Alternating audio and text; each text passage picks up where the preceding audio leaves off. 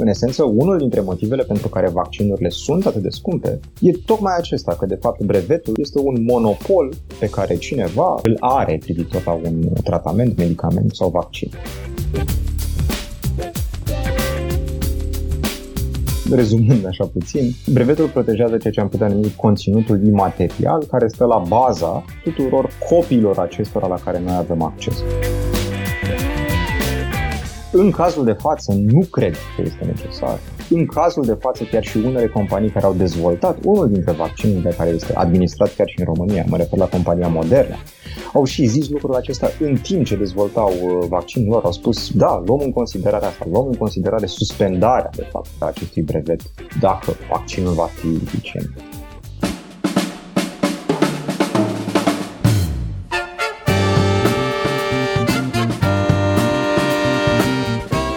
Timpul prezent cu Adela Greceanu și Matei Martin.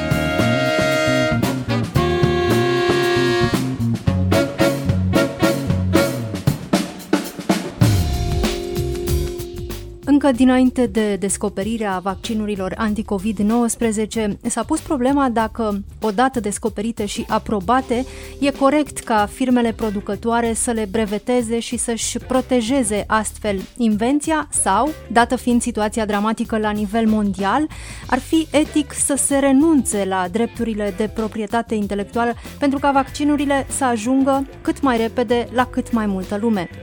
Statele Unite ale Americii au anunțat recent că susțin renunțarea la drepturile de proprietate intelectuală pentru vaccinurile anticovid, iar Uniunea Europeană s-a arătat dispusă să dezbată chestiunea după ce inițial s-a opus uh, acestei idei.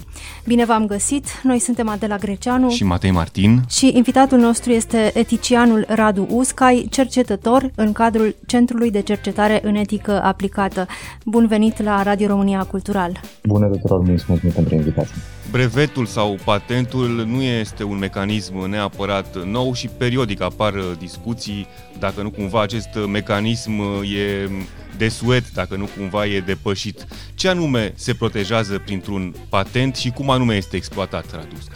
Brevetul sau patentul e o specie a unui drept mai mare, a unui pălării sau unei umbrele numite dreptul de proprietate intelectuală. Da? Brevetul e un soi de verișor, dacă vreți, sau frate, mai degrabă spus, al dreptului de autor și e verișor al, nu știu, secretului comercial sau al mărcii înregistrate. Brevetul, la fel ca orice alt drept de proprietate intelectuală, protejează un anumit conținut imaterial. O idee, spre exemplu, din spatele unei anumite manifestări fizice, o formulă chimică sau o procedură, da? un procedeu prin care, în cazul de față, un vaccin e produs.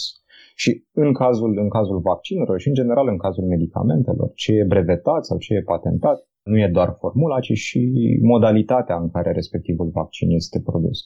Rezumând așa puțin, brevetul protejează ceea ce am putea numi conținutul imaterial care stă la baza tuturor copiilor acestora la care noi avem acces. Cu alte cuvinte, conținutul acesta imaterial, adică ideea, să spunem așa, din spatele produsului finit pe care sper că cei mai mulți dintre noi îl avem în brațul nostru, fie stâng, fie drept.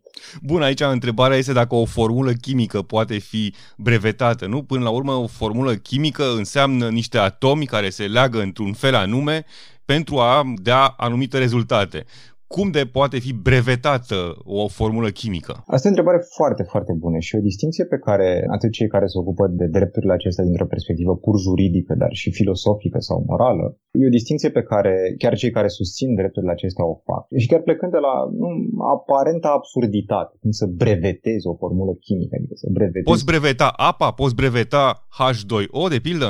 Exact. Nu poți să brevetezi apa, nu poți să brevetezi H2O, nu poți să brevetezi descoperirea unor legi ale naturii. Nu există o lege nicăieri a dreptului de proprietate intelectuală în speța brevetelor care să-ți permite să-ți apropiezi apa. Poți să-ți apropiezi surse de apă, dar nu apa în calitate de formulă chimică. Însă poți breveta, poți deveni proprietar sau proprietară, sau în cazul de față, în fine, o companie poate să devină proprietară pe o anumită descoperire care este folositoare. Ceva ce nu există în natură în starea în care ar exista dacă noi oameni, sau în fine oameni plus roboți, o fabricăm. Cu alte cuvinte, brevetul acesta nu protejează ceva ce noi descoperim în natură, existent în țesătura Universului, ci ceva ce noi oamenii facem ca un efort creativ și constructiv. Bun, înțeleg, nu putem breveta apa, dar sper că putem breveta caloriferul.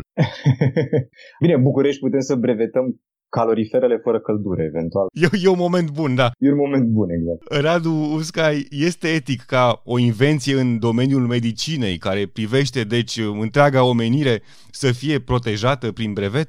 Asta e o întrebare foarte dificilă. Întrebare la care răspunsul cred că ne-ar lua vreo 3-4 emisiuni, dar pe scurt, așa, ca să sumarizez. Avem, evident, ca în cazul multor situații care sunt dilematice din punct de vedere moral, două poziții care sunt într-o măsură relevantă destul de bine justificate.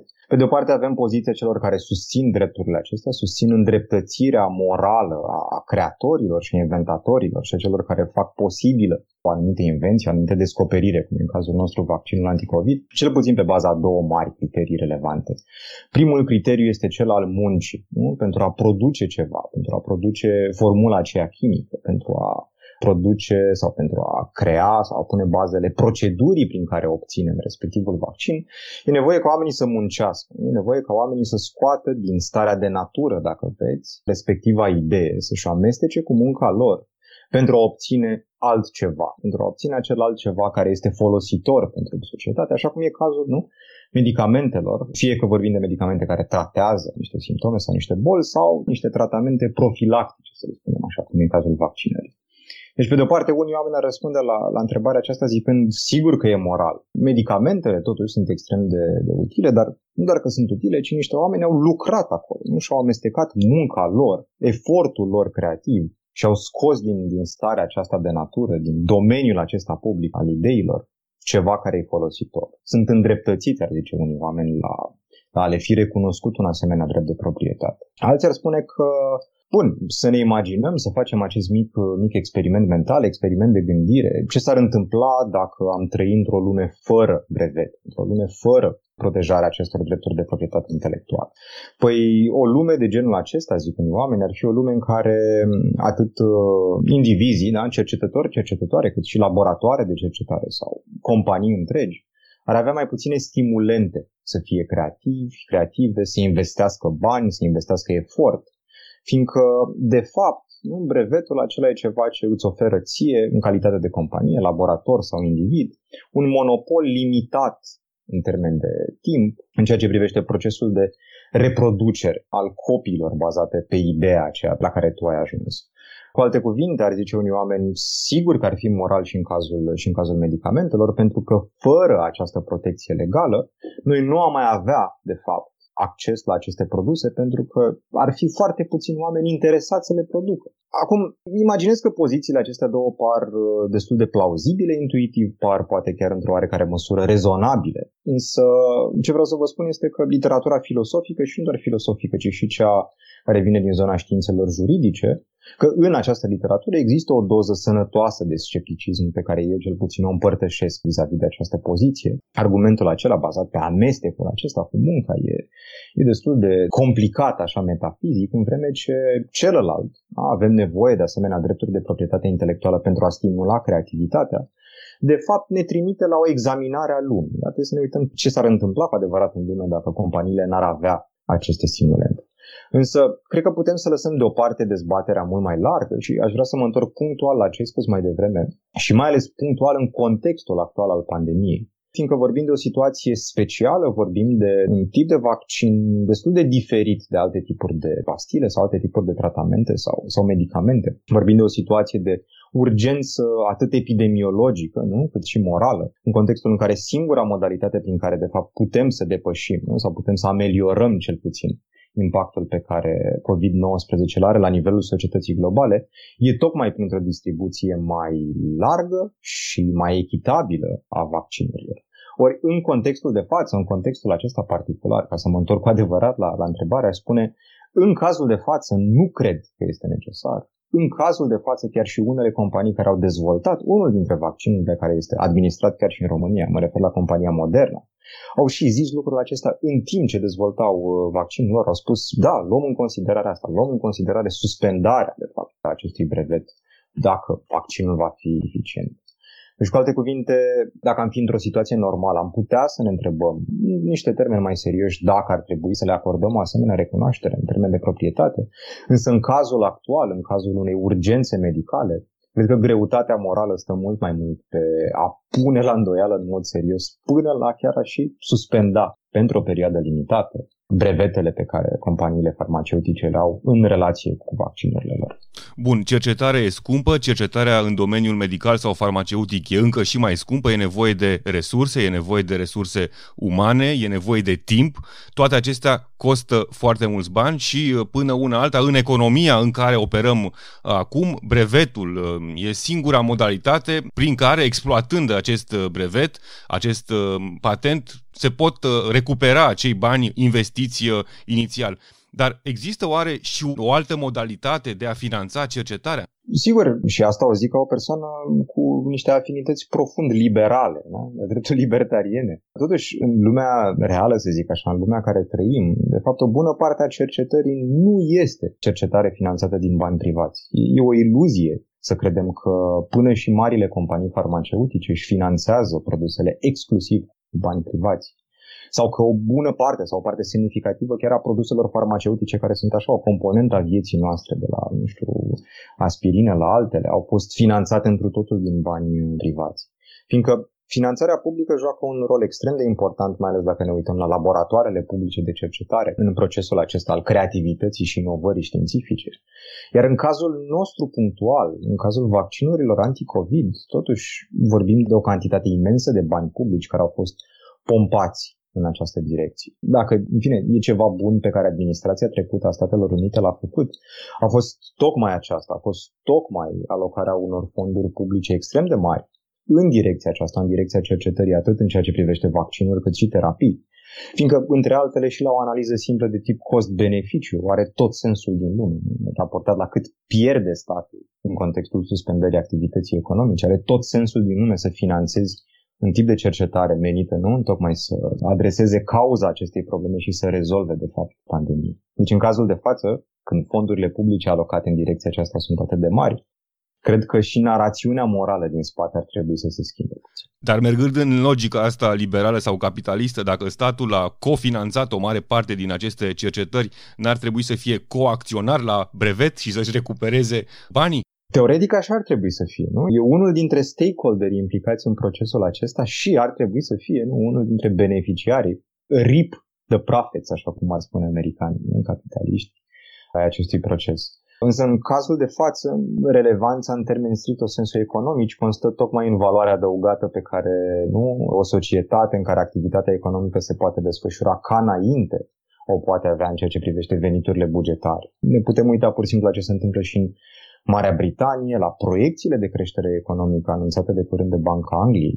Marea Britanie fiind la rândul său un stat care a alocat fonduri publice în dezvoltarea vaccinului celor de la Universitatea din Oxford alături de suitezii de la AstraZeneca. Și apoi Uniunea Europeană a investit, a cofinanțat studii, a cofinanțat cercetarea, dar cumpără la bucată, sau mă rog, la multe milioane de bucăți vaccinul în sine. E corect asta? Sigur că e corect în actualul context internațional și, și economic. Faptul că a cofinanțat și mai ales contextul punctual, vorbim de o organizație transnațională imensă cu o capacitate mare de negociere, i-a permis totuși să își negocieze niște prețuri mai mici la vaccinuri în comparație cu multe alte state sărace. Sunt multe state din, din Asia sau din Africa care de fapt plătesc mai mulți bani chiar pe vaccinul AstraZeneca, care oricum e cel mai ieftin de fapt dacă nu mă înșel, decât plătește Uniunea Europeană, un spațiu, nu? Dar totuși unui grad de prosperitate ridicat. Deci există niște beneficii clare ale acestui proces dacă comparăm cu prețul pe care vaccinurile îl au, mai ales în zone extrem de sărace ale globului, unde statele respective sunt state de fapt quasi eșuate, care ar fi incapabile să aloce asemenea resurse publice în direcția aceasta. Asculți timpul prezent! Timpul prezent e un talk show zilnic despre politică, societate și cultură difuzat la Radio România Cultural. Ne puteți asculta pe Apple Podcasts, Google Podcasts, Castbox, Spotify și altele. Statele Unite ale Americii sunt uh, în top în ce privește procentul de populație vaccinată. Președintele Biden a spus recent că primește solicitări de vaccinuri de la zeci de lideri uh, de state din lume. Cum te susțin acum uh, Statele Unite renunțarea la drepturile de proprietate intelectuală pentru vaccinurile anticovid sau de ce abia acum? Asta e o întrebare la care realmente aș vrea să am răspunsul pentru că atunci când am citit știrea privitor la comunicatul acesta venit din, din partea Casei Albe și din partea administrației lui Biden, sincer, în momentul în care l-am citit, mă gândeam dacă citesc BBC sau The Onion sau în fine alte, alte reviste de genul acesta de satiră. Pentru că dacă e să ne uităm la istoria recentă, a modului în care drepturile acestea de proprietate intelectuală au fost reglementate la nivel global, Putem observa faptul că interesele Statelor Unite au fost în mod constant și recurent în direcția unei protecții extrem de robuste a acestor drepturi și acestor interese pe care americanii le au și pe care companiile americane le au în ceea ce privește comerțul internațional. Fiindcă noi trăim într-o lume creată într-o măsură relevantă și nu cred că trăim într-o lume rea neapărat, de fapt chiar deloc, de organizația aceasta mondială a, a comerțului, da? de World Trade Organization, și, în esență, orice stat care vrea să facă parte din această organizație trebuie să subscrie la, la un celebru tratat care reglementează aspectele privitoare la proprietatea intelectuală. Și una dintre cele mai vocale voci în direcția protejării drepturilor de proprietate intelectuală au fost tocmai administrațiile Statelor Unite de până acum. M-a surprins, însă în același timp m-a surprins într-un mod profund plăcut, fiindcă e în esență una dintre cele mai ieftine modalități, dacă vreți, prin care vestul și nordul bogat poate da o mână de ajutor statelor în curs de dezvoltare. Însă, în același timp, e o modalitate în care, de fapt, putem cu adevărat să demarăm efortul acesta colectiv de a depăși, de fapt, contextul acesta. Fiindcă mă gândesc, intuiesc că poate, în fine, actualul președinte beneficiază de niște consilieri semnificativ mai buni decât precedentul președinte. Asta lăsând deoparte faptul că ne-a spus că ne putem trata cu raze ultraviolete sau bând clor sau mai știu eu ce alte soluții de genul ăsta. Pentru că nu, în esență, e mai mult sau mai puțin irelevant dacă cetățenii Statelor Unite, așa cum spuneați mai devreme, sunt nu primii la nivel mondial în ceea ce privește imunizarea cât timp virusul în continuare trăiește și își face de cap în multe alte locuri ale globului. În contextul în care avem nevoie de acest efort colectiv pentru a depăși momentul acesta, nu pot decât să, să salut inițiativa aceasta venită de la un președinte american de a suspenda, cel puțin temporar, brevetele companiilor farmaceutice, cât timp situația epidemiologică este de o asemenea natură. Multe țări sărace nu își permit încă să achiziționeze suficiente vaccinuri. Africa de Sud și India au cerut de anul trecut suspendarea temporară a brevetelor, dar ar fi aceasta o soluție reală la criză, această suspendare temporară a brevetelor? Ar ajunge cu adevărat vaccinurile și în țările sărace mai repede? Ar fi o soluție parțială, dar sub nicio formă nu e un panaceu. Dacă vaccinul ne ajută să luptăm împotriva COVID, ceea ce știm cu toții dincolo de orice dubiu, renunțarea la brevet nu este răspunsul cu R mare, dacă vreți, pentru ca distribuția vaccinurilor să fie mai eficientă și mai echitabilă. E un prim pas pe care îl putem face la nivel global în direcția aceasta, fiindcă, în esență, unul dintre motivele pentru care vaccinurile sunt atât de scumpe e tocmai acesta, că, de fapt, brevetul, repet, este un monopol pe care cineva sau ceva, o persoană juridică, cum e o companie, îl are privitor la un tratament, medicament sau vaccin. Acum, a suspenda brevetul înseamnă a permite mai multor jucători pe piața aceasta, a producătorilor de vaccinuri, să intre pe această piață, să producă mai multe vaccinuri și, în mod evident, crescând cantitatea de vaccinuri, prețul respectivelor obiecte, să le zicem așa, ar urma, nu așa, în mod natural să, să scadă. Asta ne învață legea cererii și a ofertei. Și mai ales ar fi disponibile în mai multe locuri simultan, ar putea fi produse în mai multe fabrici, în mai multe laboratoare e, deodată. Exact, și ar fi disponibile simultan în mai multe locuri. Însă aici intervine o problemă adițională. Spuneam că brevetele sunt o parte a acestei ecuații economice, filosofice și morale și juridice, dar nu singură. Pentru că cea mai mare parte a sudului global nu avem, de fapt. Locurile acelea nu au capacitatea de a produce vaccinuri. Sunt câteva state care pot face asta, Bun, nu fac parte atât clar din sudul global, adică Africa de Sud este în sudul global, dar Africa de Sud nu este tot una cu, nu știu, Eritrea sau Somalia sau Botswana. India, la fel, bun, e un stat al contrastelor, însă India e un mare jucător pe piața aceasta a medicamentelor. Din păcate, sunt foarte multe locuri, sunt foarte multe țări și foarte multe regiuni, de fapt, lipsite de această capacitate de a, de a produce vaccinuri, ceea ce înseamnă că angajamentul acesta ar trebui, de fapt, să fie dublat de niște investiții în această direcție. Și, de asemenea, acesta e un lucru foarte, foarte important. Trebuie să fim foarte atenți la procedurile pe care toate aceste laboratoare și fabrici le vor urma în dezvoltarea respectivelor vaccinuri. Nu? Fiindcă avem nevoie de acest oversight corporatist, dacă vreți. Știu că sună ciudat, dar are tot sensul din lume. Procedurile acestea sunt extrem de importante când vine vorba de produse farmaceutice și mai ales când vine vorba de produse farmaceutice care sunt dependente de gradul colectiv de încredere în eficacitatea și, și siguranța lor. Și apoi mai rămâne cealaltă problemă care ține de, chiar dacă țările acestea au vaccinul, în ce măsură au de fapt infrastructura publică sau pot stimula infrastructura privată pentru a le distribui ulterior. Și vedem cum, iarăși, în trecutul nu foarte îndepărtat, chiar și în cazul altor vaccinuri, vorbim de cazul celui împotriva poliomielitei sau chiar și în cazul altor vaccinuri, de fapt, nu atât existența vaccinului e o problemă, cât dificultatea ca vaccinul să ajungă la cei care, care au nevoie,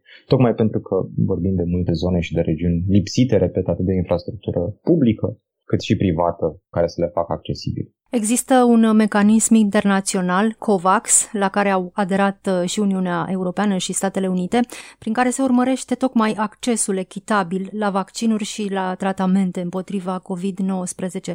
Cum funcționează acest mecanism internațional și în ce măsură este el dincolo de interesele politice și economice, Radu Uscai? Atunci când uh, am ajuns în situația în care ne-am dat seama că nu suntem departe de a avea vaccinul, evident că problema aceasta privitoare la, la echitate era acolo, atât din rațiuni morale, cât și din rațiuni, cum spuneam mai devreme, epidemiologice. Și această inițiativă era menită tocmai să încerce să contrabalanceze consecințele neintenționate negative ale actualei legislații a proprietății intelectuale. Da? Faptul că produsele tind să se îndrepte mai mult către statele bogate, și statele bogate tind să-și facă uh, rezerve de respective vaccinuri și nu le dau drumul pe piață pentru a fi accesibile pentru statele sărace. Din câte am citit până acum, deși este o inițiativă extrem de lăudabilă, e relativ ineficientă într-o măsură covârșitoare ținând cont de misiunea pe care și-au asumat-o, vorbim de câteva sute de milioane de vaccinuri până la sfârșitul anului, sper că nu greșesc. Ultima dată când am citit ceva privitor la câte vaccinuri sunt proiectate să fie distribuite, vorbeam de ceva de genul acesta. Sigur că e dificil să numărăm până la 100 de milioane în general, însă în același timp nu e îndeajuns pentru provocările actuale privitoare la depășirea pandemiei. Mecanismele de genul acesta, repet, sunt extrem de lăudabile în ideea în care ar stimula ideea aceasta unei solidarități și mai ales a unei solidarități menite să ne ajute pe toți să depășim acest moment. Însă genul acesta de organisme, de fapt, internaționale, ar putea să se concentreze mai mult pe aspectul acesta al distribuției dacă rezolvăm problema producției. Adică am putea să funcționăm, de fapt, într-un mod semnificativ mai eficient și mai smart dacă le-am alocat, să zic așa, un nou, un nou rol celor de la COVAX. Bun, uh, campania de vaccinare merge mai bine sau mai prost de la un stat uh, la altul și ar merge și mai bine dacă n-ar exista și o rezistență a populației împotriva vaccinurilor. O parte din acești, uh, să-i numim antivaxă sau antivacciniști, reproșează că totul este de fapt un joc pentru a aduce profit marilor companii farmaceutice, Big Pharma, cum ar veni. Cum ar putea fi contraziși uh, acești uh, antivacciniști, de vreme ce, într-adevăr, vaccinurile aduc și profit? La mijloc, cred că e ceva ceea ce mulți uh, filosofi și economiști liberali au discutat. Unul dintre temeiurile mentalității anticapitaliste sau antipiață e ideea asta că profitul are la mijloc ceva ciudat, că profiturile și banii sunt cumva aproape abominabili din punct de vedere moral. Că atunci când cineva sau ceva face profit, ceva ciudat se întâmplă la mijloc. Cred că ar trebui să regândim cumva modul în care ne raportăm de fapt la profit, fiindcă în esență, dacă vorbim de o piață fie ea și quasi funcțională și quasi concurențială, a face profit înseamnă că îți satisfaci într-un fel clienții și clientele. De ce este Coca-Cola o companie profitabilă? Păi pentru că sunt mulți oameni care iubesc produsele celor de la Coca-Cola. În cazul de față nu văd de ce dorința aceasta de a privi profiturile în cazul medicinei cu scepticism ar trebui să fie interpretată altfel decât, bun, niște companii produc ceva care au o căutare extrem de mare pe piață și e legitim, nu așa, să-și aserteze, să spun așa, interesele lor economice. Profitul nu are nimic a priori problematic sau negativ diverse sau alte moduri în care căutăm profitul, da? prin tot felul de combinații sau aranjamente cu statul, sunt desigur condamnabile moral și economic, însă profitul în sine nu e condamnabil din punct de vedere moral. Cu alte cuvinte, ce-mi doresc să văd și sper că foarte mulți oameni și-ar dori să vadă, e din ce în ce mai multe persoane care din dorința profitului vor veni și vor propune din ce în ce mai multe modalități creative și eficiente atât de a depăși pandemia din punct de vedere medical, cât și din punct de vedere social sau economic. Fiindcă, de fapt, unul dintre principalele mobile ale inovației în general, și inovația nu trebuie neapărat să fie protejată de un drept de proprietate intelectuală, e tocmai posibilitatea de a primi ceva în schimbul faptului că depui un anumit efort creativ. Ori profitul, repet, nu are ceva intrinsec sau a priori negativ. Însă poate că în cazul de față tindem să privim, avem această intuiție morală că oamenii n-ar trebui să profite de pe urma bolilor, că e ceva ciudat atunci când cineva face bani, atunci când vinde un, un produs farmaceutic, însă celor care cred asta i-aș întreba în ce măsură și-ar dori să trăiască într-o lume în care medicii n-ar cere bani pentru serviciile pe care ei sau ele le prestează. E bine că medicii sunt plătiți, ba chiar ar fi bine să fie plătiți și mai mult și să fie mai mulți medici, astfel încât medicii să nu fie supra-solicitați. Și dacă lucrul acesta s-ar întâmpla, ar fi foarte, foarte bine. Însă, din vaccinuri, companiile farmaceutice, de fapt, nu fac foarte mulți bani. Este un alt mit extrem de ciudat și, și pervaziv, așa că vaccinurile sunt o sursă de bogăție absolut fantastică. Însă, cred că genul acesta de, de mesaj nu e neapărat, sau ar fi destul de dificil să penetreze așa unele medii și unele comunități, unde nu în profiturile acelea vin la o altă cu o întreagă narațiune despre de și o conspirație globală, și acum nu mă refer neapărat la reptilieni sau mai știu eu ce alte nebunii de genul acesta, ci uh, oameni care conspiră împotriva interesului public, mințindu-ne cu pandemia sau mai știu eu ce altceva. Însă, în fine, nu cred că totuși toți oamenii care neapărat sunt vaccină sceptici împărtășesc într totul genul acesta de narațiune, ba chiar aș îndrăzni totuși să cred și sper de asemenea că e totuși o minoritate excentrică, dar foarte vocală, care ajung să, să împărtășească asemenea opinii. Radu Usca, îi mulțumim tare mult pentru interviu. Noi suntem Adela Greceanu și Matei Martin. Cu bine, pe curând! thank you